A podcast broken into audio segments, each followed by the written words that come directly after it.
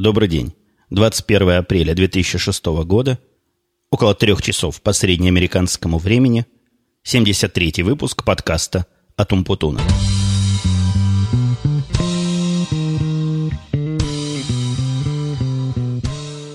Сегодня нам, похоже, удастся поговорить в тихой и спокойной обстановке. Вся моя семья разъехалась, к счастью. Девочки уехали э, в русскую воскресную школу, а после этого жена повезет девочку на рисование, которое тоже где-то там в скуке далеко, и примерно часа полтора до их возвращения у меня еще осталось. Ребенка же я, старшего своего, отвез на... Ну, они это называют скалолазанием, но на скалы, конечно, он не лазит, а я бы назвал это стенолазанием. И вот на этот кружок он, на, на эту спортивную, в эту спортивную секцию он ходит время от времени. Одно время он ходил довольно часто, а теперь как-то это уже немножко поостыло. Но вот а, с началом каникул, видимо, он опять начнет лазить на эти стены почаще. Стены там, надо сказать, такие здоровые, мне даже на них страшно глянуть, но они вроде бы лазят там со страховками, со всякими железками, какие-то инструкторы за ними смотрят, так что я с этой стороны спокоен, хотя папаша весьма, весьма чокнутый в этом смысле слова. А, о чокнутости папаш у нас тут есть соседка, даже не так, у нас тут есть соседи, которые справа от нас живут. Я вам как-то рассказывал, где муж кондуктор, а жена дома работает. Я еще удивлялся, как люди в такой ситуации вообще выживают, поскольку Явно кондуктор денег много не зарабатывает. Ну так вот, они, у них есть двое детей, сын и дочь. Причем сын такой старше нашего сына, а дочь где-то такого же возраста, 17 лет, где-то 16-17 лет. И с сыном у них произошла неприятность. Он уехал куда-то учиться, и там то ли пьяный, то ли обкуренный, то ли просто устал и ехал в машине и попал в очень серьезную аварию. Его буквально по частям собирали, и теперь, в общем, он более-менее функционален, хотя ходит с трудом и вообще говорит с трудом, но начал потихоньку учиться обратно в университете или в чем там он в колледже учился. От дома они его теперь не отпускают, ну и понятно, что в таком состоянии ему трудно куда-то ехать. И еще на очереди, видимо, какая-то пластическая операция, поскольку выглядит он, в общем-то, жутковато, как персонаж фильма ужасов. А, ну так вот, я после такого события никогда бы не купил другому ребенку машину в раннем возрасте – ну, говорю же вам, чокнутый папаша, они на днях купили своей дочке, которая на вид, ну, совершенно дитё детем, машину новую, такую довольно крупную американскую машину, недорогую машину, тысяч десять такая стоит здесь новая. И я посмотрел вчера, как она едет. Ой, это, это точно еще один кандидат на аварию. Езда ужасная, и вообще понятие того, что дорога – это опасная вещь, судя по манере вождения, отсутствует полностью. У меня же принцип такой – я не знаю, куплю ли я ребенку машину в возрасте в каком-то таком юном, но к сегодняшнему дню я ему даже запрещаю ездить в машинах с теми водителями, которые младше 21 года. Вот такие вот у нас строгие и даже жестокие ограничения. А когда я ехал обратно, нет, даже когда я ехал туда и обратно, отвозя ребенка на это лазание, не так далеко от нас, где-то минут 15 езды в одну сторону, минут 15 в другую, и я слушал выпуск за четверг э, Чарли, Daily Source Code, Эда Карри, как-то я подотстал немножко, уже есть и пятничный выпуск, я вот только сегодня четвер... четверговый слушал. А в этом четверговом выпуске он в очередной раз затронул тему, которую он много раз затрагивает, о такой сетевой игре виртуальной, которая называется Second Life.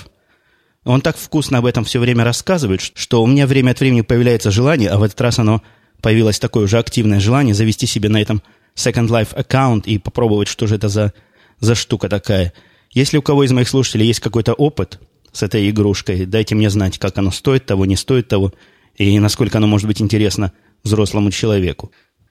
Но по моим прошлым подкастам вы можете помнить, что не только дети и жены – это раздражающий фактор, мешающий звукозаписи. Вы часто слышали еще одного участника этого шоу, а именно мою собаку. Так вот, с собакой совершенно замечательная история, когда девочек в доме нет, она переходит на такую очень пониженную передачу, когда и мальчик уходит – она вообще впадает в такой ступор и лежит где-то неподвижно. Такое впечатление, что жизнь в ней замирает. Она в таком standby режиме, как, знаете, как закрытый лэптоп. Ее не слышно, не видно, она не лает, не ходит. Даже если в дверь сейчас кто постучит, позвонит, она абсолютно никак не среагирует. Вот такая у моей собаки фича засыпания есть.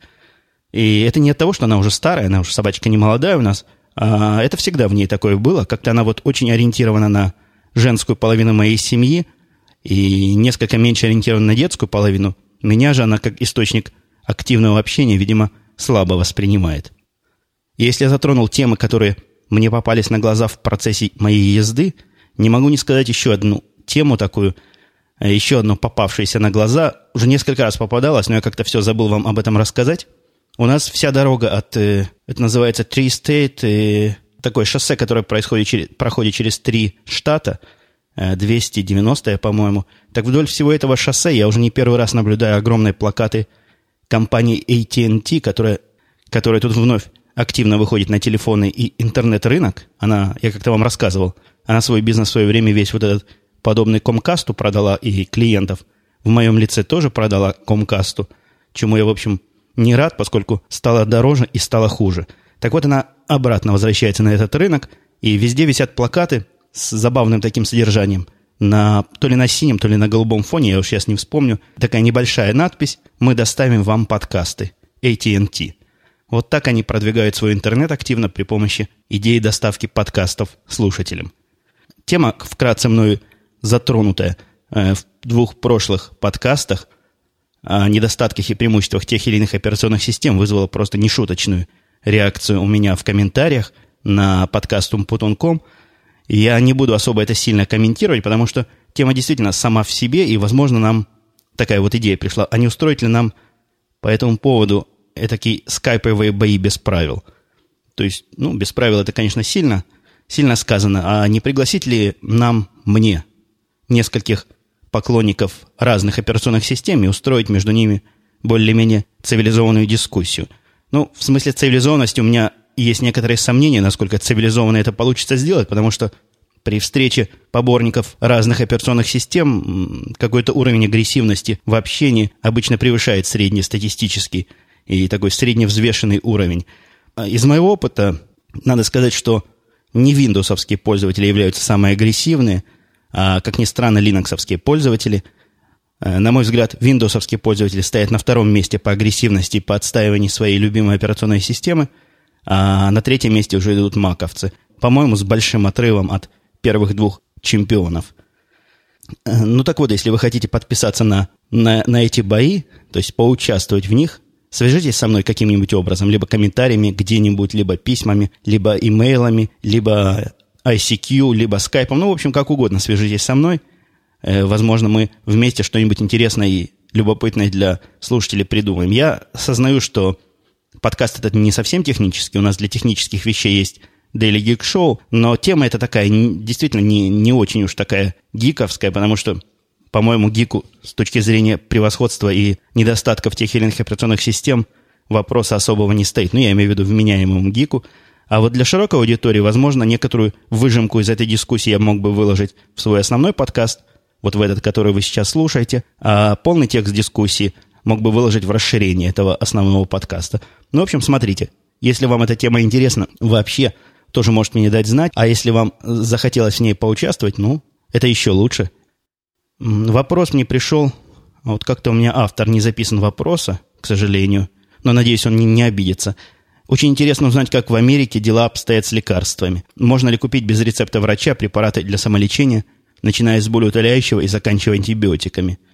Этот вопрос я не смог сам ответить, потому что я не так часто покупаю всяческие лекарства. Я знаю половину ответа на этот вопрос, но я про нее дальше скажу.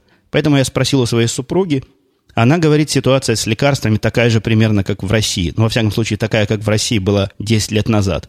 То есть простые лекарства типа какого-нибудь аналгина, там, аспирина, и вот такие вот э, не, ну, не продвинутые, не антибиотики, не опасные, в общем, лекарства, хотя, конечно, все лекарства опасны. Мне кажется, если их есть горстями, они продаются в аптеках и свободно, не надо никакого рецепта. Все, что касается более-менее лекарств, которые обычно по рецепту дают, вот антибиотики, яркие, и показательный пример, без рецепта купить в аптеке в обычной нельзя. Ну, рецепт же, как и везде, выдает врач, и по этому рецепту это лекарство, я уже как-то удивлялся. Некоторые лекарства, такое впечатление, что в аптеках готовят. То есть приходишь, они говорят, лекарство не готово, придите через там, 30 минут. Неужели действительно какое-то химическое такое подразделение в этой аптеке есть, которое чего-то там из ингредиентов смешивает и штампует эти таблетки? Непонятно, но они говорят, будут готовы. Что значит готовы? мне не очень понятно, но есть сильное впечатление, что они прямо там и готовят. Аптеки тут, надо сказать, но, во всяком случае, те, которые вокруг нас недалеко расположены, это большие-большие заведения. Это совсем не такая аптека в том смысле, в котором я привык это понимать, живя в России. Вот ближайшая к нам аптека, она совмещена с э, супермаркетом, и занимает где-то его половину. Может, процентов 30. Где-то в, в, в километре от нее есть еще одна аптека, еще более крупная. Она размером, наверное, даже больше, чем наш ближайший супермаркет. Это целиком аптека. Но под аптекой тут подразумевается не только то место, где лекарства продают, но и всякое разное такое другое, как бы аптечное. Ну, например, шампуни, всякие там дезодоранты, различная косметика. И, в общем, нет ничего удивительного, чтобы в специализированной такой аптеке был даже отдел какой-то еды. Но обычно отделы еды там маленькие такие, один ряд такой всякой еды, такой полуготовой. Уж не знаю, какое это отношение имеет к лечению. Есть еще, кроме аптек, чего-то я в аптеке ушел, такие как бы аптеки, это такие магазины вроде бы, в которых без рецепта продают всякие такие шаманские вещи, там здоровую пищу, гомеопатические средства и так далее. Вот для их покупки тоже не нужны никакие рецепты, хотя эти препараты стоят дорого, и далеко не все из них покрываются страховкой. По поводу цен на лекарства, э, мне даже трудно сказать, сколько они стоят в жизни, эти лекарства. Дело в том, что медицинская страховка, которая, в общем, должна быть у всякого, и тяжело тому, кому, у кого ее нет, она включает в себя покрытие лекарств. Это разное у разных страховок бывает. Но вот в последние годы у меня страховка, которая покрывает то, что они называют 20, 30, 60. 20 – это та сумма, которую ты платишь за любое лекарство, ну, такое простое дженерик лекарство. То есть, если какой-то аспирин, вот, выпущенный не фирмой, которая его придумала, а просто какой-то аспирин, какой-то клон аспирина, который, в общем-то, обычно все люди и покупают. Так вот, за него, сколько бы он ни стоил, за этот клон, за это простое лекарство, ты платишь 20 долларов, а остальное оплачивает страховка. Если же ты захочешь купить э, оригинальное лекарство, такой бренд-нейм, то в этом случае ты платишь 30, остальное оплачивает страховка, а для особо продвинутых каких-то патентованных технологий эта сумма для меня, как участника этой оплаты, возрастает до 60 долларов. Но сколько в самом деле это лекарство стоит, я не знаю, но говорят, что некоторые лекарства очень дорогие, действительно. И если покупать их без страховки, то цены не сложишь. Но было бы не точно сказать, что совсем уж нельзя купить лекарство без рецепта врача. У меня был случай, когда мне друзьям в России надо было покупать такое, что продается здесь только по рецептам. Это был, если не ошибаюсь, то ли биоблокатор, то ли биолокатор. В общем, какая-то штука такая, которую принимают при повышенном давлении.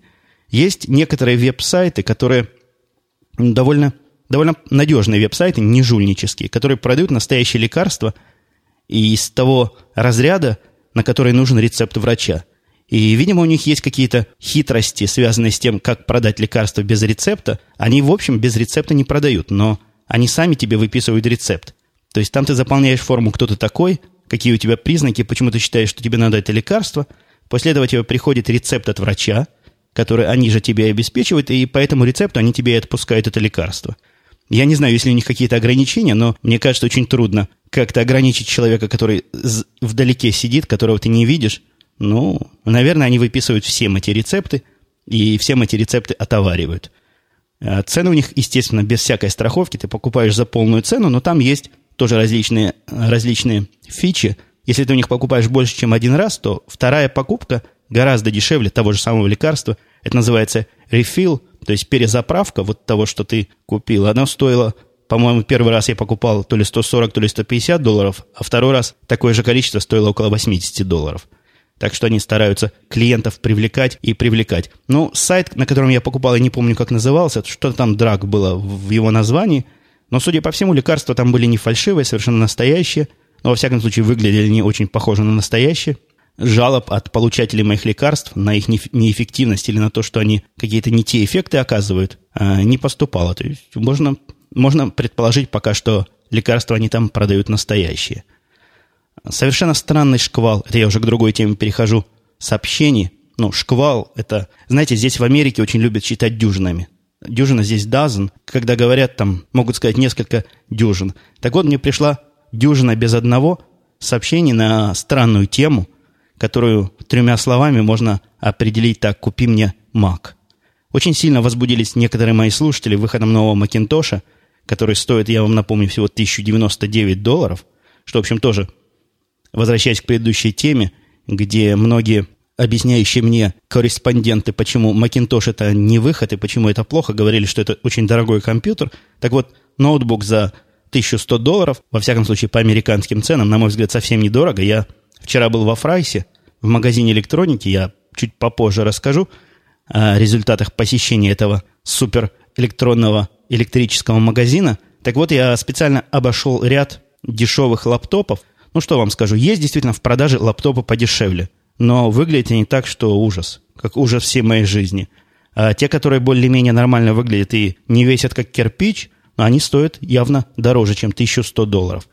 А во Фрайсе продаются далеко не самые дорогие вещи, то есть это практически один из самых дешевых магазинов электроники, которые у нас тут, э, из тех, что я знаю, которые тут у нас в округе есть. А, так вот, возвращаясь к теме вот этих 11 просьб, меня просят слушатели, видимо, новые мои слушатели, которые не знакомы с тем принципом, который я неоднократно и четко, даже жестко формулировал в своих прошлых подкастах, я такими вещами не занимаюсь, ни для кого ничего не покупаю, и не ставьте ни себя, ни меня в такое положение, когда вы просите, я отказываю – но такие просьбы, которые вот обычные, регулярные, не купишь ли ты мне, а я тебе потом деньги перешлю, или наоборот, я тебе сначала деньги как-нибудь пошлю, а ты мне купишь, они, в общем, понятны и вменяемы. Но что мне совершенно странно оказалось, один из слушателей, не знаю, насколько он меня слушает, но во всяком случае он э, знает мое имя и мой почтовый адрес, так вот, этот слушатель поставил меня в курс о том, что он мне заказал на мой адрес 5 лаптопов черных, и они должны вскоре прийти. Вот просто человек поставил меня в курс, и и начал пытаться мне объяснить, куда мне их потом переслать, эти, значит, лаптопы, и что дальше с этим делать. Он сказал, что он через Apple это заказал, и транзакция прошла. Я, конечно, сразу удивился, позвонил в Apple, начал говорить, был ли такой заказ на такой адрес. Они там долго искали, чего-то искали. Не хотели мне никакой, никакой информации давать, потому что номер кредитной карточки, по которой это было заказано, я сказать не мог. И какой-то секретный код я сказать не мог, который, видимо, этот, этот слушатель где-то там ввел. И так они мне информации не дали – а где-то часа через два, когда я уже от волнения весь извелся, они мне сами позвонили и попросили подтвердить эту транзакцию, потому что она им кажется странной. Во-первых, очень быстрый срок доставки их всегда пугает. А во-вторых, такое количество, значит, лаптопов и не на тот адрес, который указан на кредитной карточке. Странно, что они вообще эту транзакцию пропустили. А, я ее сразу, значит, отказал, объяснил ситуацию, что это не я вовсе, и я не собирался ни в коем образом эти лаптопы покупать и заказывать, и это вообще какая-то подозрительная активность. Они пообещали передать это дело в свой департамент вот этих подозрительных сделок, которые... Мне кажется, эта сделка была явно с ворованными кредитными карточками, и таким образом слушатель хотел меня... Ну, не то, что уж прямо хотел меня подставить, но хотел мною воспользоваться. Это нехорошо с вашей стороны, дорогой слушатель. Не знаю, кто это был, но, надеюсь, там кому надо разберутся и накажут, кого попало. А, Андрей спрашивает, есть ли какой-нибудь возрастной ценз при приеме на работу в IT-отрасль, до 30, до 40 и прочее.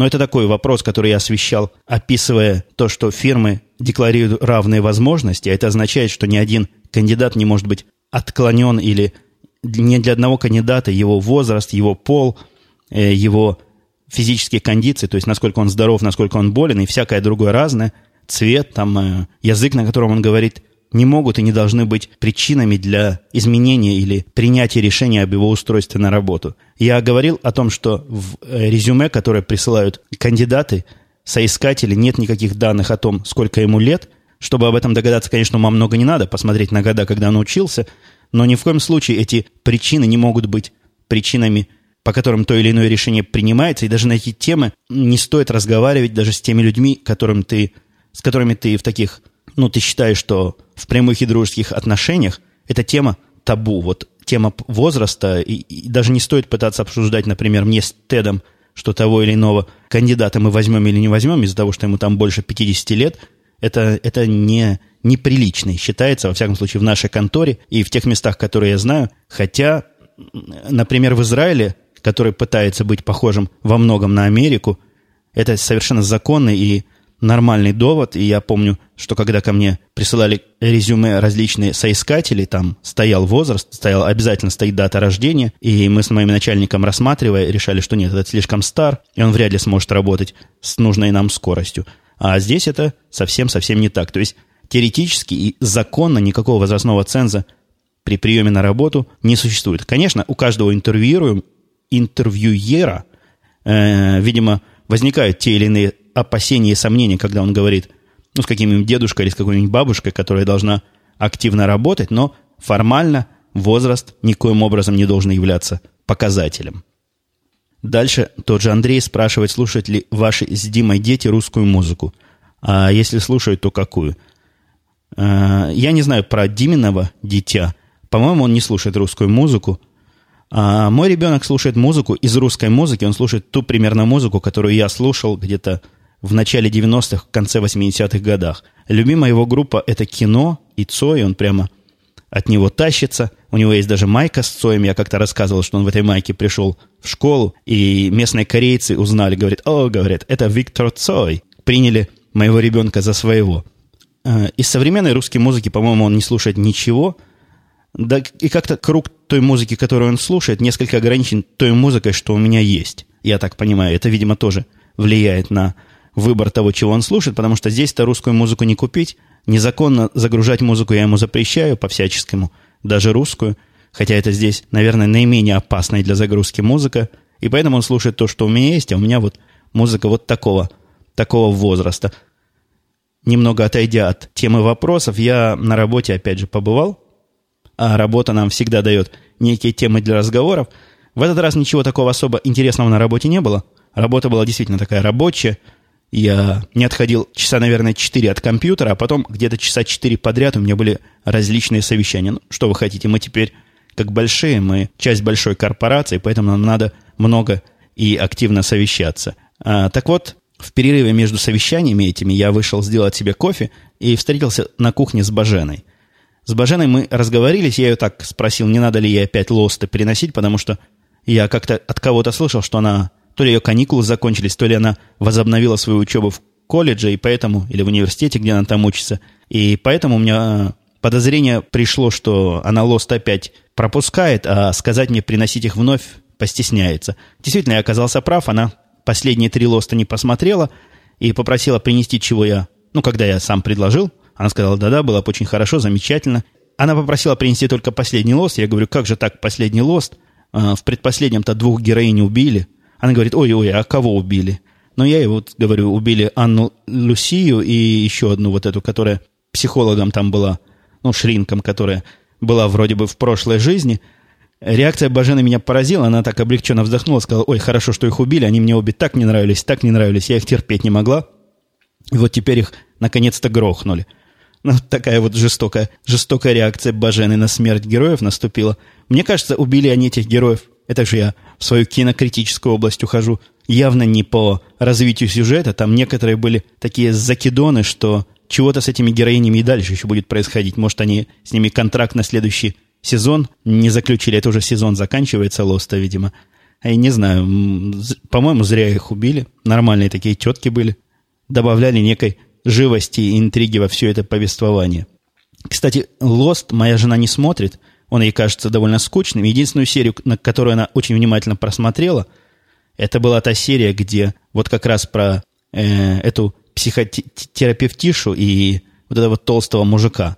И она ее как-то затронула, такая, видимо, была женская психологическая серия.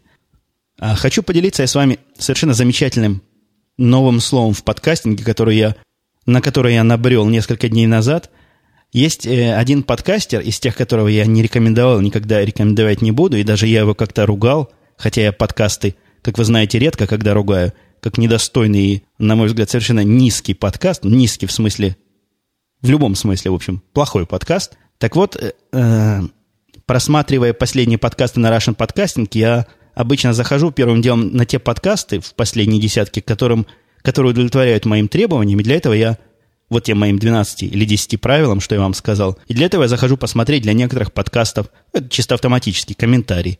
На этот подкаст был комментарий, на мой взгляд, совершенно справедливый, хотя руку на сердце положить я подкаста этого не слышал, но судя по шоу-нотсам, которые там были, подкаст был, э, комментарий был действительно, видимо, в тему. Написал один из слушателей что, в комментарии, что автор полный идиот, и анекдоты, которые там он привел, там такие совершенно жуткие анекдоты у него были приведены в шоу-нотсах, что Просто от них воротит и, и блевать хочется. Тоже жуткие и, и вообще. Вот такого характера был довольно резкий комментарий. А каково же было мое удивление, когда, зайдя, опять же, обходя подкасты, я еще раз зашел в этот подкаст, посмотреть, есть ли там какая-то реакция, может, кто чего ответил. Э, вы не поверите, как, до каких высот э, шагнула мысль автора этого подкаста. В том, что к подкастам комментарии удаляются, я не имею ничего против. Были у меня такие комментарии, которые я смело удалял по причине их полнейшей пошлости, глупости или перебора матерных выражений. Иногда некоторые подкастеры прямо в комментарии дописывают свой ответ, но при этом они пишут, где комментарий, где ответ. Я тоже так пару раз сделал. А этот автор поступил совершенно концептуально иначе. Он просто переписал комментарий этого слушателя под его же именем и поменял все акценты. То есть там, где слушатель написал, что автор идиот, автор написал, что слушатель идиот. А там, где написал, что анекдот это просто жуть, вписал, что анекдоты прекрасные, и подкаст вообще атас какой хороший. Это, конечно, новое слово. Мне кажется, для этого и слушатели особо не нужны. Пишешь подкаст, потом пишешь сам себе комментарий, и все в полнейшем порядке. А если уж я заговорил о уме и сообразительности, хотя в приведенном мною случае этот ум какой-то кривой, и сообразительность какая такая странно неприличная, то есть в порядочном обществе, по-моему, за это морду бьют, не бьют, но руки уж точно не подают. Так вот, у нас была, была вечеринка, я довольно давно была вечеринка, вот эта связанная с закрытием старой фирмы, открытием новой, то есть вливанием нас вот в эту корпорацию, куда мы влились. И на этой вечеринке, когда нас представлял наш начальник Тед, наш с Димой, различным там фигурантам, а там было много людей, которых я никогда до этого не видел, а он нас представил таким вот образом странным. Говорит, вот это, значит, наши два русских, это он меня с Димой представлял, и описывая наш ум и нашу сообразительность, он сказал, что эти русские такие умные и такие продвинутые, что просто странно, что мы их победили в холодной войне. Вот такая вот у него, такой вот комментарий был. Мистер Зомби спрашивает, если у вас исходящий трафик бесплатный, может быть, вы выложите наиболее понравившиеся вам передачи «Эхо Москвы» у себя где-нибудь. У меня трафик исходящий действительно бесплатный, потому что мои подкасты хостятся на Лепсине, и для «Эхо Москвы» я бы с чистой душой купил бы отдельный аккаунт на Лепсине за 5 долларов в месяц с бесплатным исходящим и практически неограниченным трафиком, но, к сожалению, Эхо так и никакой реакции на мои предложения не проявило. Технически я готов хоть прямо сейчас это сделать. Если бы было их разрешение, я бы организовал на, на этом сайте, наверное, передач. Ну, во всяком случае, все интересные еженедельные передачи «Эхо» и некоторые интересные из тех, что происходит несколько раз в неделю. Хотите верьте, хотите нет, 5-долларового аккаунта бы хватило бы, и скорости липсина хватило бы на всех слушателей, которые это интересно и которые бы хотели бы это выкачивать. Но никакого ответа от «Эхо» нет – ни положительного, ни отрицательного. Их обещание, которое Венедиктов дал, пока так и осталось обещанием. Венедиктов в одном из выпусков я рассказывал, грозился сделать, э, грозился выложить их передачи в виде подкастов, но чего-то у них это времени, это было, наверное, недели три назад, времени это у них много как-то взяло. Дело тут не особо хитрое. Так что я, к сожалению, пока тут особо ничем никому помочь не могу, потому что авторских прав эхо, как я говорил, я нарушать не хочу и не буду и к авторским правам, если касаясь, я нашел такой замечательный сайт, который называется www.guba.com. Вот губа, G-U-B-A, как слышится, так и пишется. Этот сайт, на мой взгляд, несколько сомнительный с точки зрения законности, потому что во многих форумах и во многих местах, где обсуждается лицензионная чистота этого сайта, есть всякие разные сомнения, но сайт вполне официально существует и бесплатно позволяет вам скачать видео как в формате iPod, так и посмотреть его во флешплеере. Причем, что отличает этот сайт от других, где пользователи выкладывают видео, здесь выкладывается видео или подбирается видео с э, конференций различных. В результате там есть совершенно интересный контент, который, ну, обычно, если вы пытаетесь купить какой-то фильм, который не продается, его можно только найти в виде битторрентов, что, ну, явно, явно нелицензионный и незаконный. Здесь же вроде бы вроде бы вы его можете скачать, не то что вроде бы вы его можете скачать, но вроде бы законно. Я несколько серий различных сериалов от них скачал, работают довольно стабильно. И есть еще замечательная фича. Вы можете определить себе критерии поиска. Вот, например, вас интересует какой-нибудь сериал, там, Numbers, например, я пытался с них скачивать. Вы можете задать поиск, и он по результатам вашего поиска создаст RSS-фид, подкастинский RSS-фид, который автоматически обновляется – при появлении новых эпизодов. Вы можете подписаться в iTunes или в любом вашем подкетчере, и он будет закачивать новые эпизоды автоматически. Очень интересная и правильная мысль, которая автоматизирует вот эту ручную работу и доставляет вам новые серии практически так же, как доставляет новые эпизоды подкастов. Длинный у меня сегодня выпуск получился. Как-то я давно с вами не общался. Я еще вчера собирался пообщаться, но пришел мой коллега по подкасту «Янки после пьянки». Ну, скорее всего, я его коллега по этому подкасту, потому что я в этом подкасте-то особо сильно не участвую. Мое участие там более-менее техническое. Ну, разве что, когда разговор заходит в тупик, я подаю те или иные фразы. Так вот, я хотел вчера записать, но после записи Янки после пьянки уже было где-то 12 часов ночи. И я даже пробовал начать разговор, но как-то язык совсем заплетался, и динамика голоса моего не подходила к динамике этого микрофона, в который я говорю. А о динамике микрофона, если вы помните, я несколько раз говорил о том, что у меня, я говорю с вами в легендарный микрофон PR40, который легендарный, это не я придумал, это так, так народ говорит, и многие известные подкастеры считают этот микрофон одним из лучших, чуть ли не самым лучшим из тех, с которыми им пришлось работать. И микрофон этот известен и в мире бродкастинга. Это я к чему? Не к тому, чтобы похвастаться, а к тому, чтобы перевести эту тему в некий контакт с темой о скромности, которую я как-то подымал и говорил о том, что скромность – это сомнительная фича. Так вот, послушав недавно интервью на... Есть такой подкаст, я вам говорил, несколько раз упоминал, называется Squad.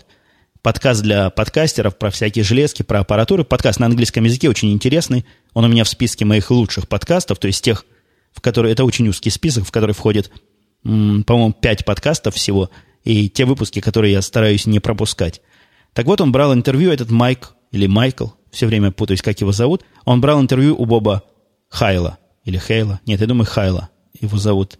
Боб этот совершенно замечательно себя вел с точки зрения скромности. Вот, на мой взгляд, так и надо вести, если ты знаешь, что ты хорош, и что продукты, которые ты делаешь, они, они действительно гениальны. Он не называл свои микрофоны в этом интервью никак без каких-нибудь превосходных прилагательных там прекрасный микрофон, там супер-дупер микрофон и так далее. Я полностью согласен с его оценками, и его, так сказать, нескромность меня вовсе не покоробила, а наоборот, мне показало о том, что человек этот уверенный в себе и, и, в общем, человек, который действительно может, у которого слово с делом не расходится.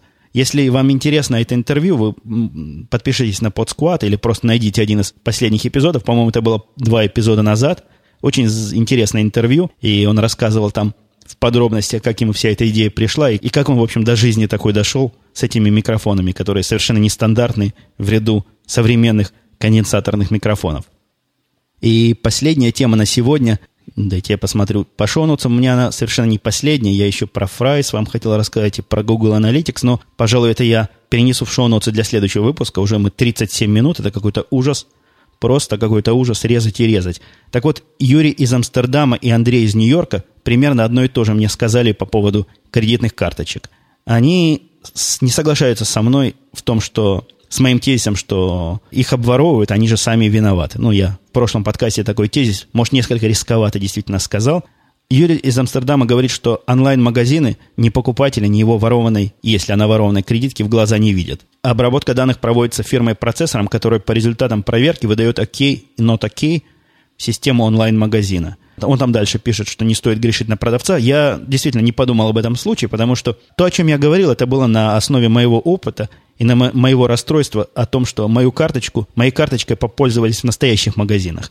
И как-то он- онлайновые магазины я как-то на них я тогда внимания особого не обратил, хотя есть серьезная доля истины в том, что Юрий говорит, но не могу не признать для справедливости, что не все онлайновые магазины работают как бы одинаково с клиентом. Есть некоторые такие онлайновые магазины, я, в общем-то, по интернету довольно дорогие вещи покупаю, которые даже в том случае, когда адрес доставки совпадает с адресом кредитной карточки, это, в общем, считается, я так понимаю, у них довольно безопасной ситуацией, они все равно связываются со мной. Было такое у меня пару-тройку раз при покупках больше 500 долларов по интернету и проверяют каким-либо образом, я это или не я, я ли это заказал. И меня лично, тут, тут дальше Андрей из Нью-Йорка пишет, что защитные меры могут не нравиться покупателям быть слишком жесткими, отвергнут покупателей. Так вот, меня эти меры совершенно не, не, не раздражают. Мне кажется, чем, чем они больше проверяют, тем лучше. И никогда никакого неудовольствия, попытка убедиться в том, что я это я, у меня их действия не вызывали. Так вот, Андрей из Нью-Йорка пишет, что тоже о том, что мнение, что магазины сами виноваты, не очень точные. Не все защитные меры, которые можно принять, нравятся покупателям, и слишком жесткая проверка приведет к уходу последнего, а это для магазина нежелательно. Ну, какие уж слишком такие жесткие меры? Ну, элементарная мера – проверить подпись. Вот я в том самом Фрайсе, где я вчера был, я, конечно, накупил не на крупную сумму, но на мою карточку там даже не взглянули. То есть ее не перевернули, не посмотрели, подпись совпадает или нет. Я уж не говорю о том, чтобы проверить, э, являюсь ли я тем самым обладателем карточки. Это элементарно делать. Имя на карточке выбито, попросить можно у меня какой-нибудь ID с моей фотографией и сравнить. Ничего подобного не сделали. По-моему, они совершеннейше сознательно соглашаются принимать карточки без всякой проверки. кого это бы секундная мера сверки водительских прав или сверки подписи отвергнула. Хотя я понимаю, о чем Андрей говорит, и по большому гамбургскому счету с ним согласен. Жесткие проверки, если они будут куда-то... В Израиле, например, очень часто проверка была жесткая. То есть ты даешь карточку, и после этого продавец звонит в твой банк, там банки и кредитные компании объединены в единое целое и слиты в таком финансовом экстазе. Так вот, там это действительно процедура была довольно долгая и утомительная. Они звонили, чего-то по телефону выясняли, потом представитель банка с тобой чего-то каждый раз разговаривал. Это было практически при каждой более-менее серьезной покупке по кредитной карточке, это действительно немножко доставало. А, кроме того, пишет Андрей из Нью-Йорка, NYC, это, видимо, Нью-Йорк, Нью-Йорк-Сити, я так думаю. А кроме того, кредитные компании пока делают крайне мало для защиты от кредитного воровства, потому что их вполне устраивает перекладывать ответственность на магазины, хотя вполне в силах кредитной компании усилить защиту кредитной карточки как таковой. Некоторые компании, кстати, этим занимаются вполне успешно. Тоже не могу не согласиться, мысль здравая и вполне объяснимая. И последнее, пишет Андрей, и примерно то же самое Юрий из Амстердама сказал, магазины, оплачивая воровство, вынуждены компенсировать посредством повышения цены на товар. Поэтому в конечном итоге не они это воровство оплачивают, а мы с вами. Да, действительно, я, я тоже об этом не подумал, когда радовался тому, что мне все деньги вернули. Но тут такая, конечно, математика хитрая. Я, с одной стороны, понимаю, что деньги эти не из воздуха берутся, и действительно видимо, завышенные цены на все эти покупки по кредитным карточкам, видимо, имеют место быть, и, видимо, действительно из нашего с вами кармана это все финансируется, потому что откуда еще? Деньги-то кредитные компании сами не печатают, и вряд ли они будут свои деньги, свою прибыль в это вкладывать. Но все равно как-то не могу не отметить, что приятно факт того, что тебя, в общем-то, на конкретную сумму обокрали, и кредитная компания вроде бы за свои деньги, хотя, конечно, свои в кавычках, эти деньги тебе вернула. Ну вот на этом я сегодняшний затянувшийся выпуск буду заканчивать.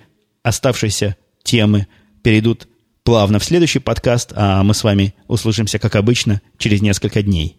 Пока.